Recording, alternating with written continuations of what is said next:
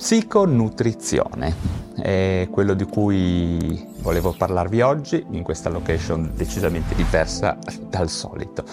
E, um, psiconutrizione è un termine che sarebbe stato semplicemente fantascientifico o addirittura risibile se fosse eh, stato riportato alle orecchie dei migliori professoroni di psichiatria solamente negli anni 90, ma in realtà lo stesso sarebbe accaduto anche nei primi anni 2000, quando noi psichiatri eravamo tutti presi dall'ondata di entusiasmo per la psicofarmacologia totale, no?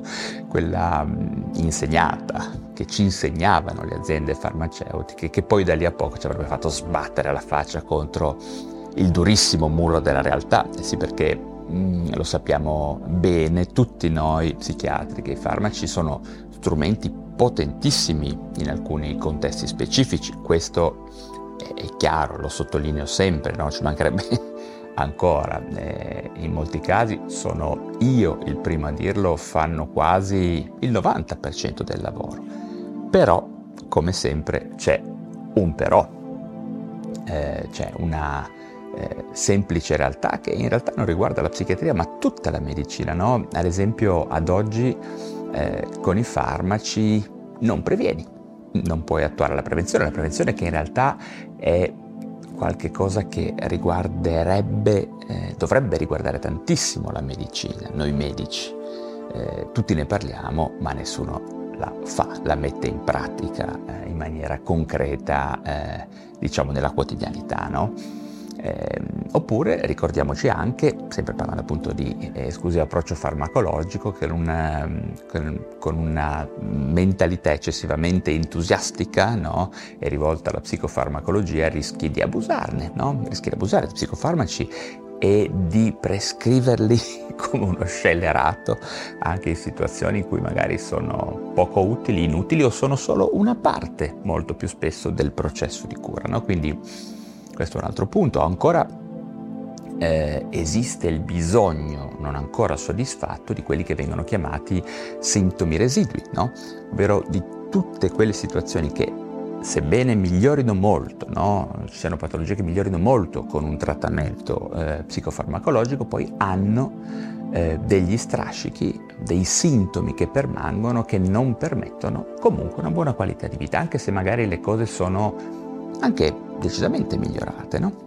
E poi ehm, per finire mh, mm, abbiamo le fantomatiche ricadute.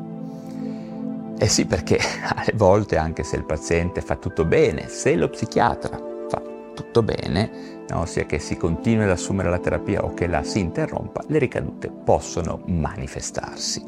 E solitamente sono dolori, demoralizzano il paziente, i familiari, e, insomma sono qualcosa che sarebbe meglio evitare.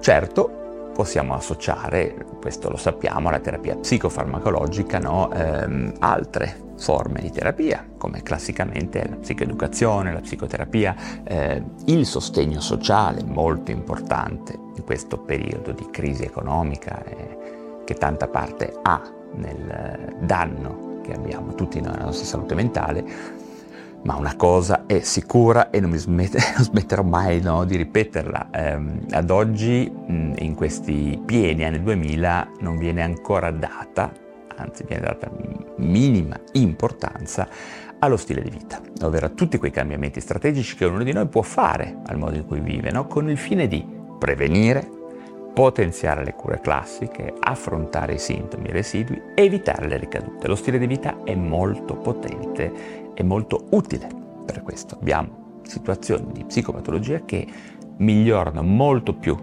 con modifiche strategiche dello stile di vita piuttosto che con una psicoterapia o con i psicofarmaci. E quindi stile di vita e salute mentale, in che cosa consiste questa forma di terapia e di prevenzione. Si basa sui famosi 5 pilastri di lifestyle di cui parlo ormai da anni sui miei canali digitali, eh, sento che altre persone ogni tanto mi fanno eco senza nominarmi, senza citarmi, no? in altri ambiti anche della medicina. Credo di essere fra le prime persone che ne ha parlato con metodo cercando di coinvolgere il pubblico sul, sul web, su YouTube, sui vari canali social. No?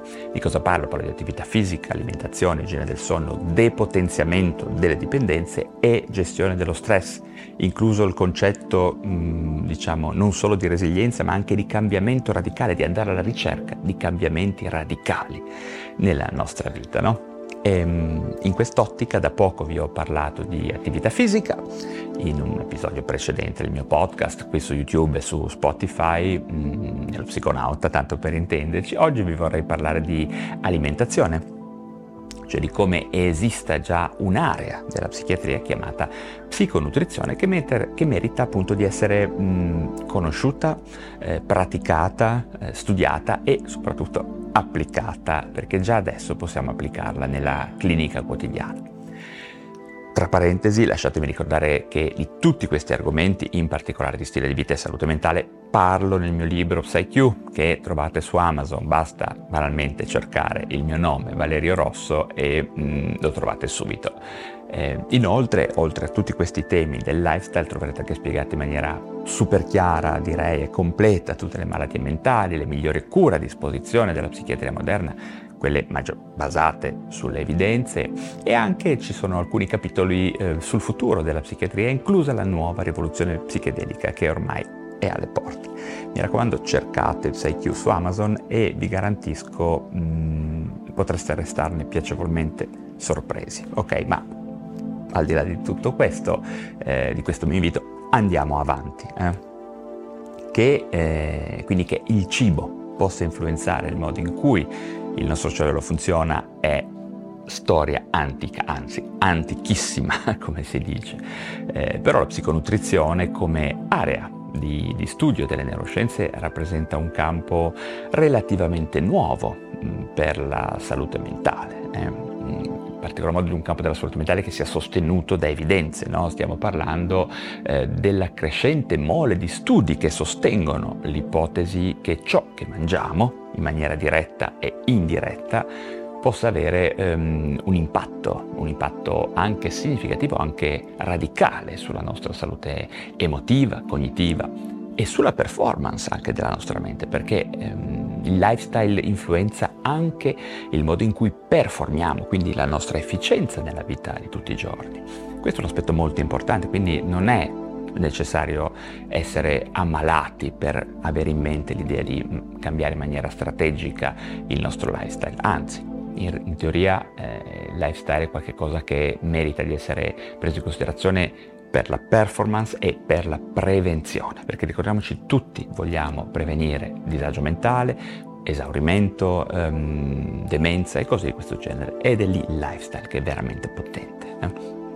Comunque per ritornare alla psiconutrizione vediamo che le sue origini, mh, le origini della psiconutrizione moderna risiedono eh, nella comprensione che le modalità con cui ci alimentiamo influenzano il nostro sistema immunitario, la produzione di neurotrasmettitori, ehm, i nostri sistemi ormonali, il livello di infiammazione del nostro organismo e anche la crescente consapevolezza dell'importanza dei legami tra cervello e intestino, no?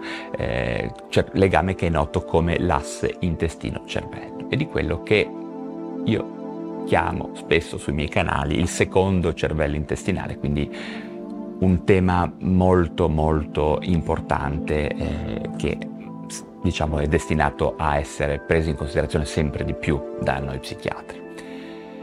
In realtà l'idea di un legame tra il cibo e il benessere mentale risale a molti secoli fa, quando ad esempio Ippocrate, il padre della medicina occidentale, affermava fate che il cibo sia la vostra medicina e la medicina sia il vostro cibo, no? Una frase molto famosa e Nonostante queste incredibili iniziali intuizioni, solo di recente la scienza ha eh, esplorato i meccanismi concreti neurobiochimici sottostanti a questa connessione e soprattutto a misurarne il peso che tutte queste modifiche no, dell'alimentazione potrebbero avere sulla nostra salute mentale ed è un peso tutt'altro che irrilevante in molte aree di malattia mentale. Infatti negli ultimi decenni eh, la ricerca ha dimostrato chiaramente che il cervello e lo stile alimentare sono strettamente interconnessi eh, attraverso il sistema nervoso, il sistema ormonale, il sistema immunitario. Mm, eh, certamente ci sono molti punti da chiarire, adesso proverò a spiegarvene alcuni. No? Mm, il concetto di infiammazione cronica di basso grado, ad esempio, è uno di quelli, l'attività antiossidante, antinfiammatoria, ma Andiamo con ordine. Ci sono molteplici vie attraverso le quali l'alimentazione può influenzare il benessere mentale, eh, ad esempio alcuni nutrienti sono coinvolti nella produzione mh, di neurotrasmettitori molto banalmente no? e anche di ormoni che regolano l'umore e il comportamento, quindi maggiore è diciamo, l'assunzione di sostanze e micronutrienti che sono precursori o catalizzatori no? della sintesi e, ehm, della produzione no? eh, e maggiormente sarà garantita una, un flusso stabile di neurotrasmettitori a disposizione delle nostre sinapsi. No? Un esempio classico è quello del triptofano, no? un aminoacido presente in molti alimenti e che è un precursore eh, della serotonina, della catena eh, di reazioni che poi porta alla serotonina. Eh, Altri nutrienti come gli acidi grassi omega 3 sono importantissimi per la salute cerebrale, no? possono avere effetti positivi sulle, su condizioni mediche come depressione, l'ansia, no? eh, oltre ad avere appunto, eh, cioè tramite scusate, effetti antinfiammatori e neuroprotettivi. Eh, e anche di prevenzione, no? gli omega 3 probabilmente prevengono alcune forme di demenza nel lungo periodo. Mm, inoltre l'alimentazione può influenzare l'infiammazione del corpo, come vi dicevo prima in particolare, in relazione, anche qua molto banalmente, al carico totale e di calorie no? eh, che introduciamo, una variabile molto importante, ma anche al tipo di alimenti che assumiamo. Sappiamo che eh, l'infiammazione cronica è stata associata al peggioramento netto di alcuni disturbi mentali come depressione, disturbo bipolare, ansia e anche la schizofrenia. Alcune ricadute schizofreniche sembrano essere correlabili a alcuni stili di alimentazione. Alcuni alimenti, ad esempio come quelli ricchi di antiossidanti, sostanze antinfiammatorie, possono contribuire a ridurre l'infiammazione cronica di basso grado e a promuovere quindi un miglior livello di salute mentale, eh, migliori rischi per il nostro cervello. No? I polifenoli, ad esempio, che mi raccomando, non li trovate solo nel vino, anzi cercateli anche da altre parti, no? mirtilli, castagne, insomma mille posti trovano polifenoli.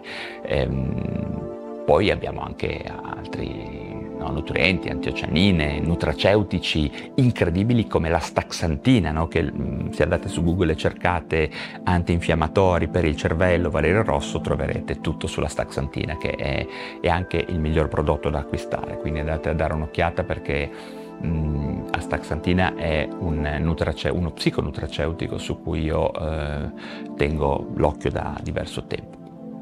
In realtà eh, eh, banalmente, lo ripeto, sappiamo che un basso introito calorico no, e l'esclusione di cibi spazzatura sono una premessa fondamentale per un buon equilibrio del nostro cervello, anche in relazione a un fenomeno noto che si pensava riguardasse solo tutto il corpo, diciamo il corpo fisico, ma in realtà riguarda anche la mente, che si chiama insulinoresistenza. No? Insulinoresistenza è una condizione in cui le cellule del corpo diventano molto, per dire molto velocemente, meno sensibile all'insulina, un ormone prodotto dal pancreas che regola i livelli di zuccheri nel sangue. Quando si è insulino resistenti, il pancreas praticamente più, produce più insulina per compensare, ma alla lunga può portare a un accumulo di zuccheri nel sangue, che, quello che si chiama diciamo, l'iperglicemia. No?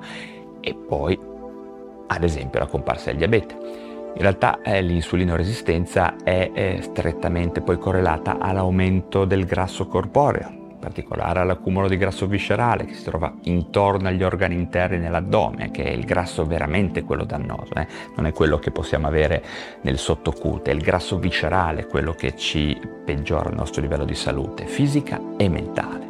Infatti il grasso viscerale è un, un prodotto metabolicamente attivo e produce diverse sostanze chimiche pericolose, no? chiamate citochine e adipochine, che si possono poi ehm, innescare in una catena che genera appunto l'infiammazione cronica a basso grado nel corpo, che è molto dannosa per il nostro cervello. È uno dei principali eh, elementi di danno per la nostra salute mentale. Ehm, abbiamo molti studiosi che ne parlano, Felix Giacca ad esempio in, in Australia, ma qua in Europa, in Inghilterra, ehm, abbiamo Carmine Pariante che è un, eh, un, un, ricercatore italiano che lavora a Londra, eh, andate a cercare il suo lavoro, lui è uno dei massimi esperti di come l'infiammazione cronica in basso grado possa influenzare eh, la nostra salute mentale. Eh, mi raccomando. Anzi, salutiamo Carmine Pariante.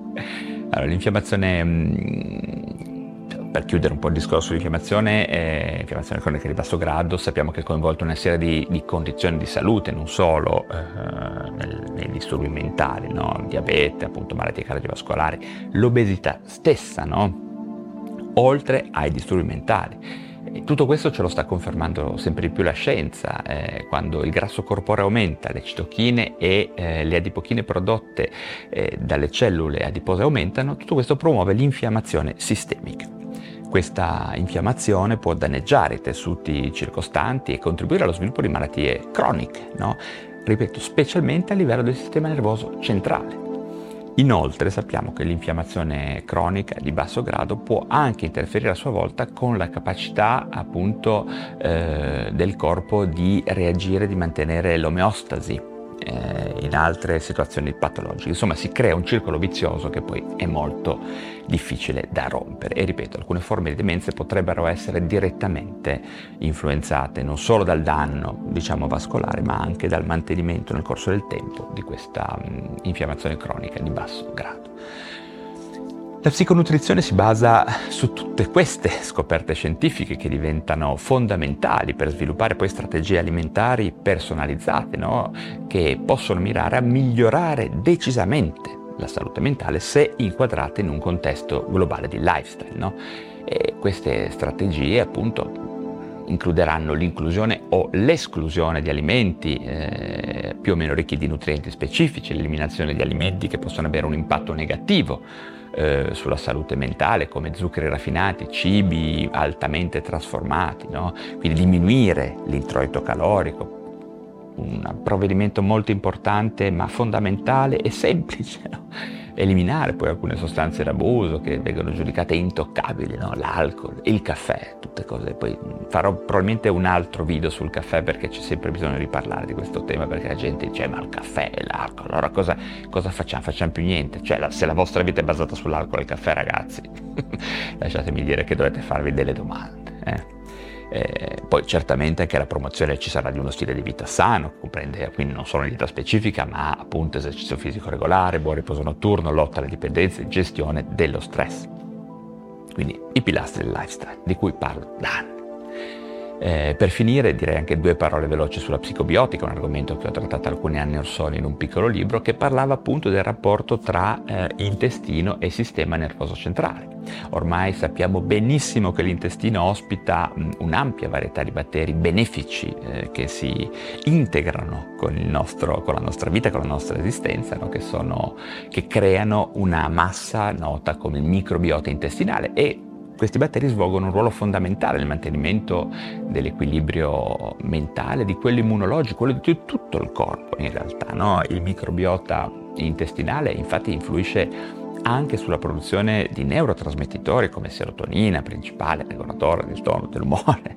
Eh, ne ho parlato tante volte. Inoltre abbiamo poi molte prove indirette che la via nervosa mh, eh, privilegiata di collegamento tra intestino e cervello è probabilmente il nervo vago anche di questo ne ho parlato molte volte, specialmente in relazione alla teoria polivagante. Insomma, come vedete, adesso sto parlando davvero da, da, un po' di tempo, come vedete esiste una visione olistica della salute mentale che si sta facendo strada, una visione in cui la psicofarmacologia, la, la psicoterapia, la riabilitazione e il lifestyle si combinano, dando vita alla migliore terapia possibile per una certa persona, con un dato disturbo, in un determinato contesto socio-ambientale. Quindi tutte cose da tenere in stretta eh, considerazione. No? E questo rompe decisamente gli schemi eh, della precedente visione della salute mentale, no? Mm, in cui la mente cura la mente, il corpo cura il corpo, eh, psicoanalisi, cose importanti ma che sono pezzi